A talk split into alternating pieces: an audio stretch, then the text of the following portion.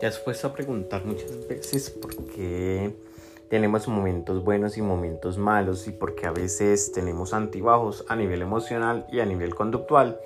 Pues básicamente nuestros pensamientos están abordados muchas veces por pensamientos y estabilidades psíquicas y emocionales a nivel también generativas que desestabilizan nuestro cerebro.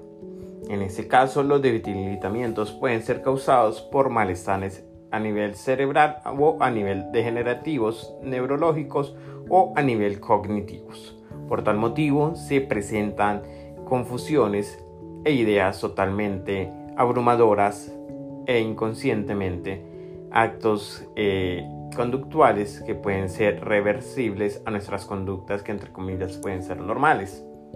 El caso de la depresión.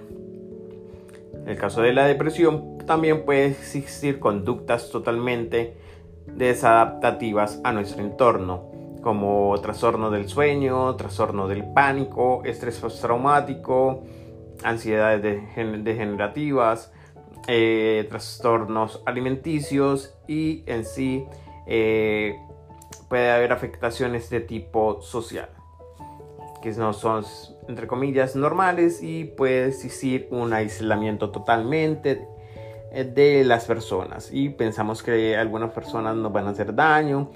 Y sí, en pocas palabras es básicamente esto lo que les quería hablar. Y he hablado mucho sobre el tema en diferentes espacios. Y pues nos vamos a ver diferentes momentos, diferentes horas eh, aquí a través de mi red social Twitter arroba red, red pensar. Eh, espero que les haya gustado el día de hoy en Acuéstate con el diván. Chao, chao. Hasta la próxima.